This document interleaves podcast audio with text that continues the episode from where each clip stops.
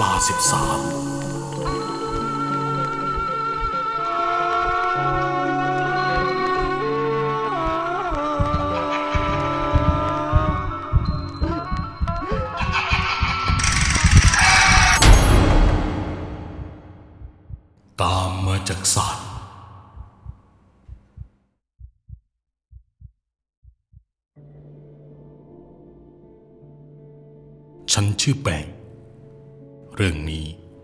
เกิดขึ้นเองกับแป้งเองโดยตรง เกิดขึ้นเมื่อไม่กี่เดือนที่ผ่านมานี้เอง ขอเริ่มเลยแล้วกัน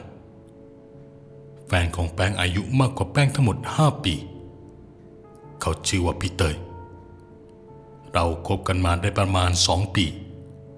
จบจนกระทั่งวันที่พี่เตย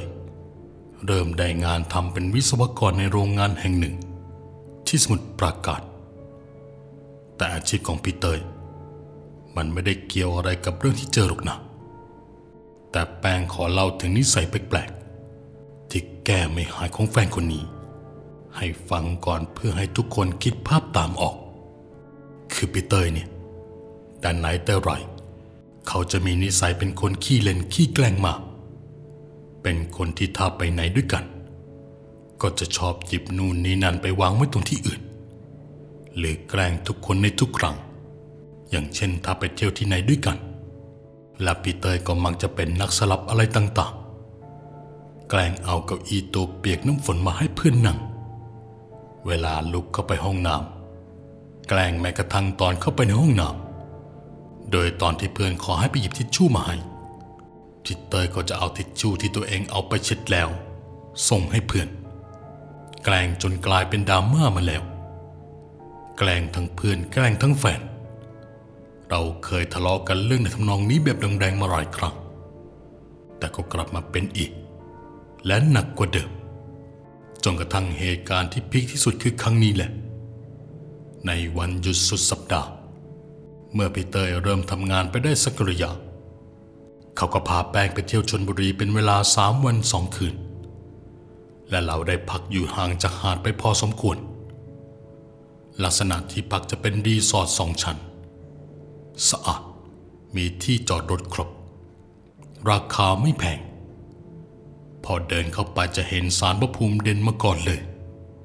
ส่วนลักษณะอื่นๆ ของรีสอร์ทไม่ขออธิบายเพิ่มเติม และเนื่องจากตอนนั้นงบจำกัด เพราะพีเตอร์เพิ่งได้งานทำแต่ก็อยากพามาเที่ยว มาฉลองที่พี่เขาได้งาน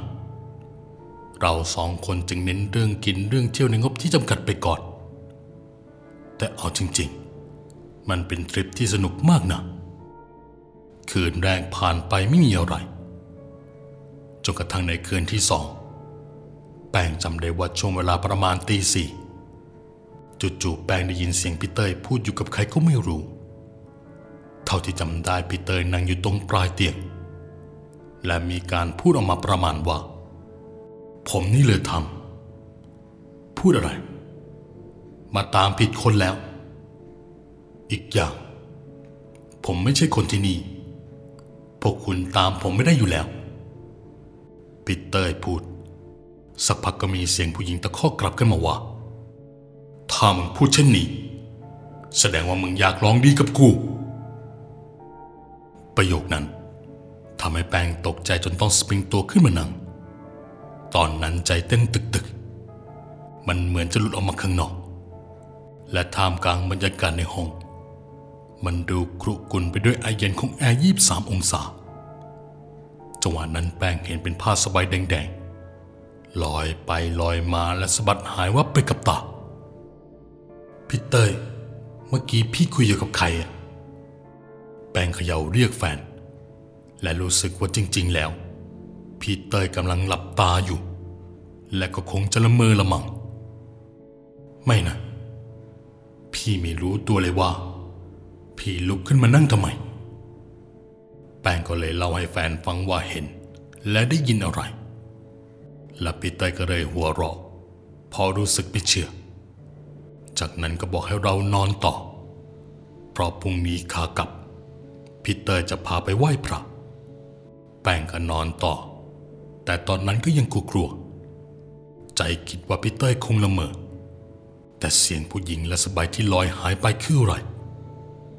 หรือห้องนี้มีผีเพอภาพสบายที่ลอยสะบัดไปมายังคงสยองอยู่ในหัว มันติดตาจนคืนนั้นแป้งเกือบไปฝันอันจริง ๆ แป้งฝันว่ามีนางรำใส่สบายสีแดง เดินออกมาจากศาลที่อยู่หน้ารีสอร์ทแห่งนี้ ตอนนั้นก็มีชายชรากับหญิงชราเดินออกมาจากศาล และเดินตามนางรำขึ้นบันไดไปถึงชั้นสอง พวกเขาเดินทะลุเข้ามาในห้องที่แป้งกับแฟนกำลังนอนอยู่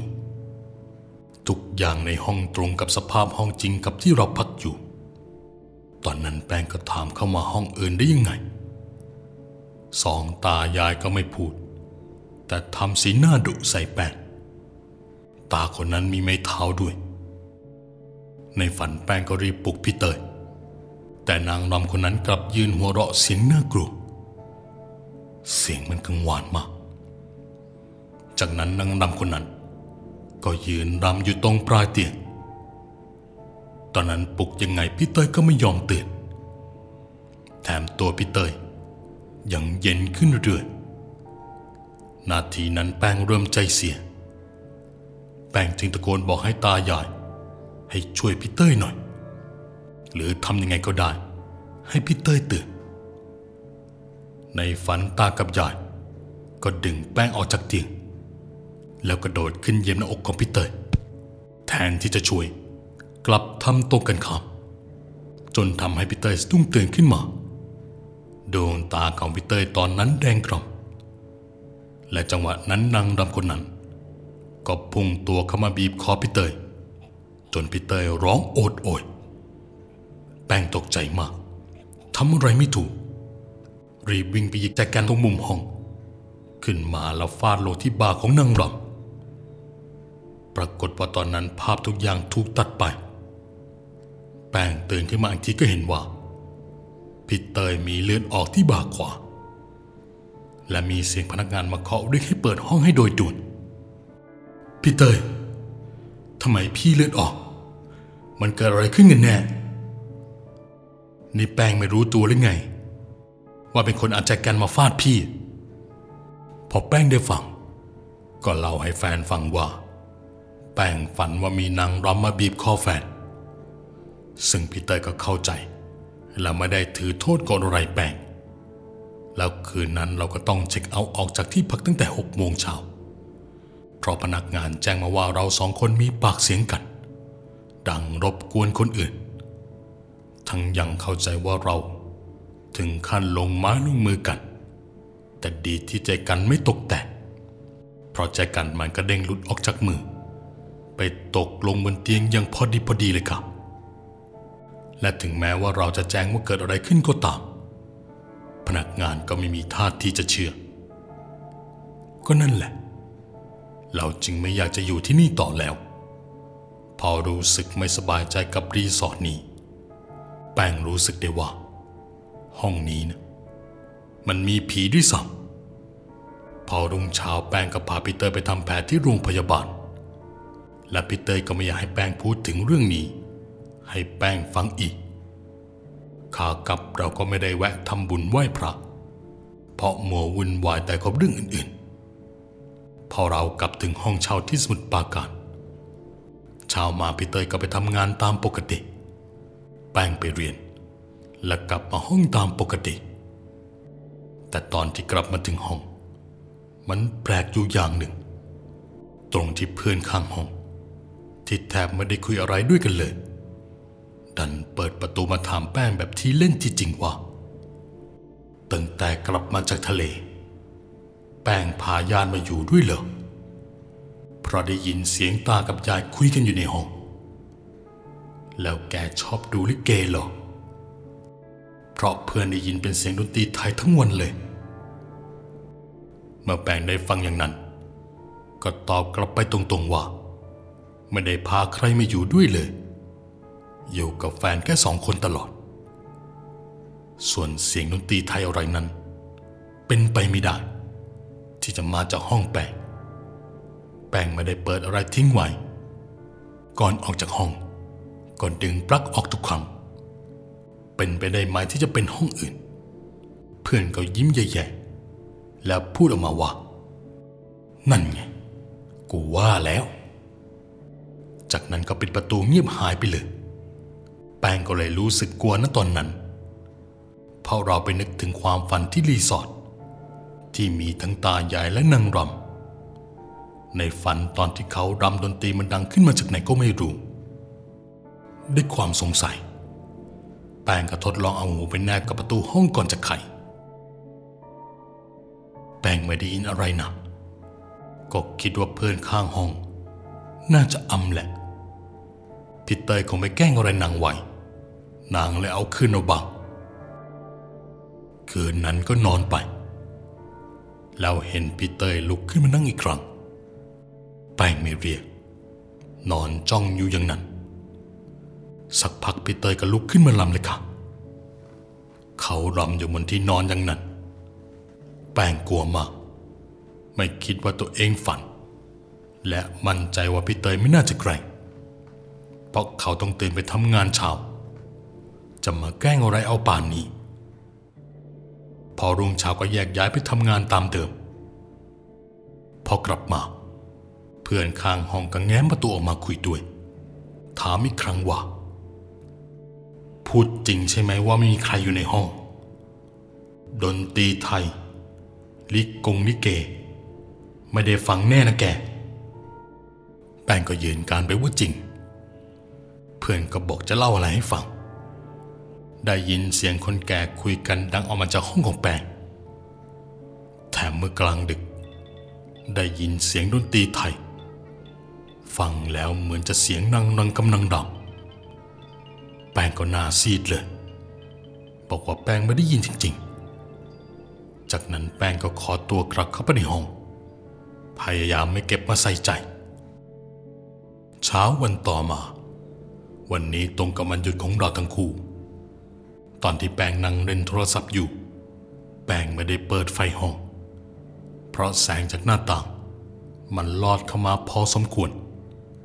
แป้งก็คุยกับพีเตอร์สัพเพเฮระ และสักพักก็เงียบ ต่างคนต่างเล่นมือถือสักพักแป้งได้ยินเสียงคนเปิดปิดประตูห้อง ก็เข้าใจว่าพีเตอร์ลงไปข้างล่าง แต่ตาของแป้งมันเหลือบเห็นเงาคนนั่งอยู่ด้านหลัง แป้งก็คิดว่าตัวเองนั่งอยู่กับพีเตอร์มาตลอด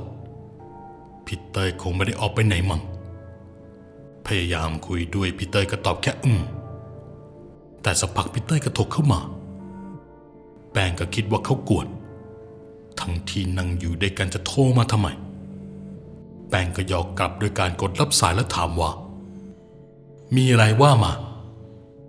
เขาก็ถามแป้งว่า เธอเอาปลาท่องโกน้ำเต้าหู้หรือเปล่า แล้วถ้าตอบว่าอยากกิน พี่จะออกไปซื้อให้เหรอ แต่สิ่งที่ตอบกลับมา มันทำให้แป้งสตันไปเลย ซื้อไปฝากนะ ตอนนี้พี่อยู่หน้าร้านแล้ว นาทีนั้นแป้งรู้สึกได้ว่า เสียงคอมพิวเตอร์มันเป็นเสียงเหมือนอยู่ข้างนอกจริง ๆ แป้งได้ยินเป็นเสียงรถ เสียงแม่ค้าใจตอนนั้นมันหายไปเลย เพราะถ้าปีเตอร์ไม่ได้นั่งอยู่ในห้อง แล้วใครกันที่อยู่ข้างนอกตอนนั้นก็ค่อยหันไปมองอย่างช้าๆว่าที่อยู่ตรงนั้นเป็นใคร แล้วก็ทำให้แป้งเห็นคาตาเลยว่า เงาสลัวนั้นอันตรธานหายไปก่อน ที่แป้งจะหันไปมองได้ทัน พอปีเตอร์กลับมา แป้งก็ยังไม่ได้เล่าเรื่องที่เจอให้ฟัง แต่ในตอนกลางดึก แป้งก็ฝันเหมือนคืนที่นอนที่รีสอร์ทมันเหมือนเดจาวูพอแป้งก็คว้าของที่อยู่ใกล้มือขึ้นมา คราวนี้เป็นโคมไฟหัวเตียง แล้วแป้งก็ฟาดลงไปที่กลางหลังของพีเตอร์เขาอย่างจัง พอแป้งตื่นขึ้นมา พีเตอร์ก็ร้องเจ็บๆ พอถามว่าเกิดอะไรขึ้น คราวนี้พีเตอร์ก็มองไปรอบห้องด้วยสีหน้าที่หวาดกลัว แป้งจึงเค้นถามว่า เมื่อกี้แป้งทำอะไรลงไป พีเตอร์ก็เงียบ บอกให้ไปเอายามาทาที่หลังให้ พรุ่งนี้ค่อยว่ากัน แป้งพูดอะไรไม่ได้ ยอมปล่อยให้ผ่านไป จนผ่านไปได้ช่วงคืนเวลาประมาณตีสามพี่เตยลุกขึ้นมายืนตรงปลายเตียงพร้อมกับพูดว่า ตามมาทำไมนักหนาเข้ามาได้ยังไงวะ ที่นี่เขามีเจ้าที่ กูบอกให้ออกจากห้องไปเดี๋ยวนี้ไง จากนั้นก็กระโจนลงมาจากเตียง จนแป้งตกใจรีบวิ่งไปเปิดไฟแล้วเข้ามาดู สุดท้ายพี่เต้ยคงทนไม่ได้ ตัดสินใจเล่าให้ฟังว่า เห็นนางรำมายืนเท้าสเอวและชี้หน้าบอก มึงทำกูไวใบหน้าขาวจัว ขอบตาดำคล้ำปากเขียว น่ากลัวจนพี่เต้ยแทบช็อกเพราะยิงไล่ให้ออกไปจากห้อง ผีนางลำก็ยิ่งทำตาทะลนออกมา จนต้องกระโดดหนีคำพูดของพี่เตยทำให้แป้งรู้ทันทีว่าพี่เตยต้องไปทำอะไรไม่ดีมาแน่ และต้องเป็นรีสอร์ทที่ไปพักอย่างแน่นอน เข็นถามจนพี่เต้ยอมรับสารภาพเล่าให้ฟังก่อนว่าคืนที่แป้งหยิบตะกันมาฝากจริงๆ แล้วแป้งไม่ได้แค่ฝันไป เพราะปีเตอร์เองก็มองเห็นภาพอย่างที่แปงเล่าให้ฟังทุกอย่าง ทั้งวิญญาณตาใหญ่และนางรำแต่สิ่งที่ทำให้แปงโกรธปีเตยแบบไม่อยากจะคุยด้วยอีกต่อไป ก็คือการได้รู้มาจากปากพีเตอร์ว่าจริง ๆ แล้ว วันแรกที่ไปถึงที่รีสอร์ทนั้น ไอ้ตอนกลางดึกที่พีเตอร์เดินลงมาเอาแบตสำรองที่ลืมไว้ในรถ เขาก็ได้เหลือบไปเห็นศาลพระภูมิ ก็นึกขึ้นได้ว่ายังไม่ได้ไหว้นี่นาก็เลยถือโอกาสเดินไปไหว้แต่ตอนนั้นก็ไว้ไหว้ไปอย่างนั้นนะคะแต่ที่แย่ที่สุดก็คือ ดันมือบอลไปจับเอาตุ๊กตานางรำที่ตั้งอยู่ในศาลออกมาวางแทนที่ตุ๊กตาของตายายแทน เพียงเท่านั้นละค่ะแป้งเข้าใจเลยว่าสาเหตุที่วิญญาณทั้งสามตน ตามสองคนเรามาถึงที่หอพัก เป็นเพราะสิ่งที่พีเตอร์กระทำเอาไว้ ตอนได้รู้แป้งโมโหมาก เพราะมันเป็นพฤติกรรมที่แย่มาก แป้งก็ลุกขึ้นมาชี้หน้าต่อว่าพีเตอร์สารพัด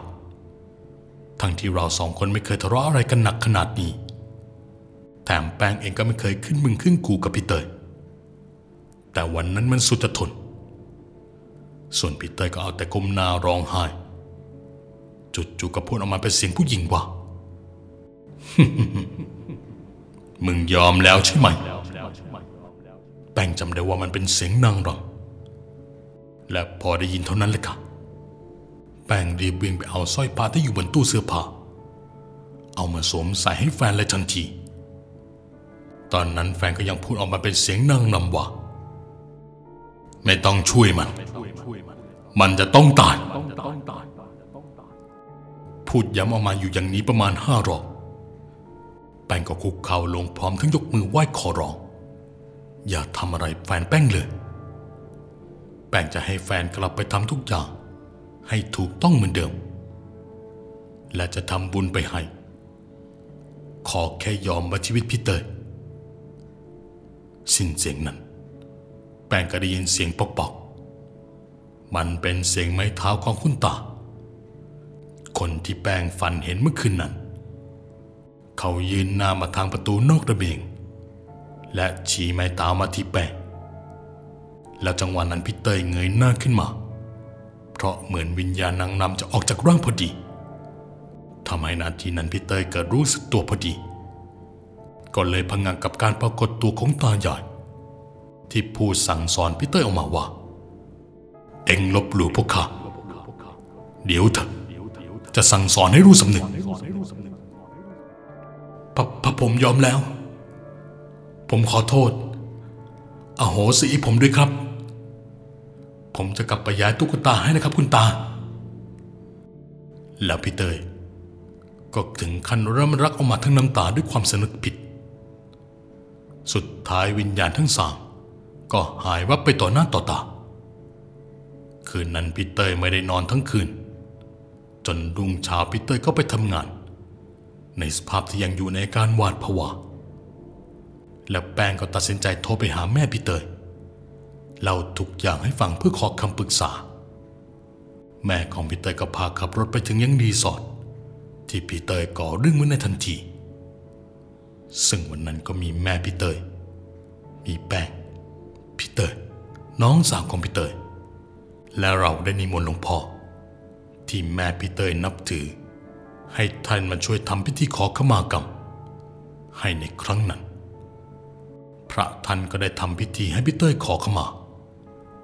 และทางเจ้าของรีสอร์ทก็ได้เข้ามาช่วยไหว้ขอให้เจ้าที่โอโหสิกรรมให้พี่เตยด้วย หลังจากนั้นพี่เตยก็พยายามทำบุญ และอุทิศส่วนบุญให้ท่านเจ้าที่ที่อยู่ในศาลเรื่อยมา จนผ่านเวลามาเกือบปี